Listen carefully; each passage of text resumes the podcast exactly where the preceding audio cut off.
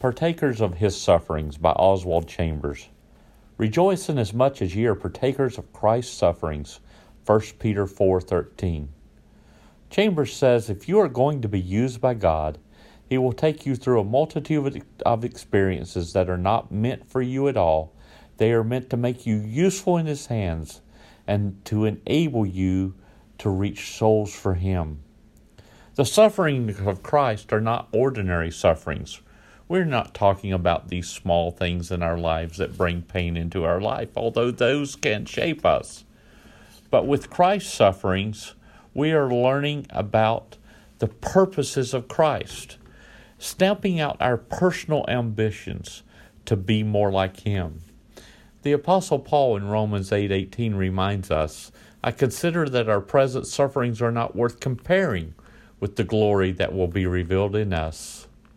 He also reminds us that sufferings for Christ included persecution, famine, sword, danger, shipwreck in Romans 8 31 through 35.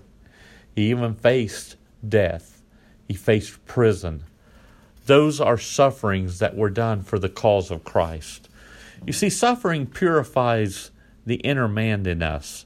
As gold is refined and purified, and the external impurities are removed. So Christ is puring, purifying us as we go through suffering. Suffering strengthens our character into the Christ like character that we should have. And suffering forces priorities in our lives so that we may glorify Christ in our lives. We always are obedient to the cause of Christ to the sufferings of Christ.